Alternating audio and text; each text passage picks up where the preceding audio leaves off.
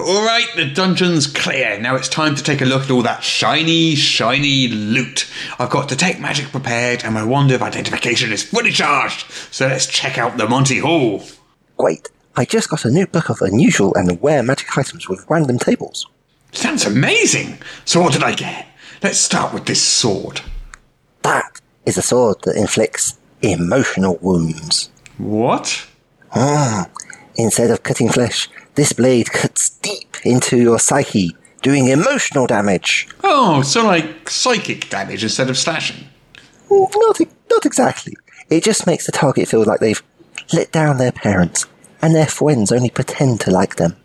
Okay. What about this?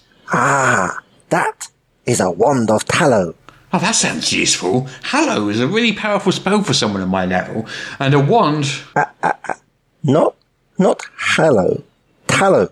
Once per day, this crafty, cleverly crafted magical wand can summon one pound of rendered mutton fat. Ah, well, not quite as useful. Uh, what about what about this book? Ah, there, my friend, you have an instructional tome. Ah, excellent. So, do I get an attribute boost or a new feat? Both, but first, you will have to translate it. Oh, okay. Uh, can I tell what language it's in? Oh, yes, prairie dog. Uh, do prairie dogs have a language?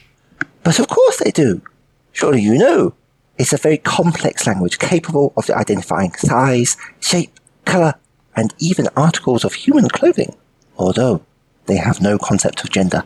You're making that up. No, no, seriously, that's true. You can read about these online. Fascinating. Huh, well, until I actually meet a prairie dog, it's kind of useless, really, isn't it? It would have to be a prairie dog that also spoke a language that you speak to translate it.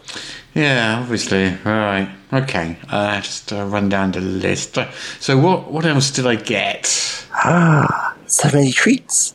Negative gold pieces. A hairbrush that changes your hair color randomly. Goggles that put sensor bars over monsters of the aberration type. A bag of endless rats. Right. A figurine of wondrous power. Chicken. a misspell book. A scroll that unfolds into a map of the dungeon. It is, however, a one to one scale map of the dungeon Great. a dozen duck-sized horses, and a deck of one thing. A deck of one thing. Do I even want to know what the one thing is? If you're sure, it is a spoon. So, tell me, in this book you got, are there any useful magic items anywhere at all in it? A spoon is very useful. Well, not when it's printed on a card, it's not. You're just not using your imagination. You're not thinking of all the potential uses. What potential use am I meant to get from a herd of duck sized horses? Would you rather have one horse-sized duck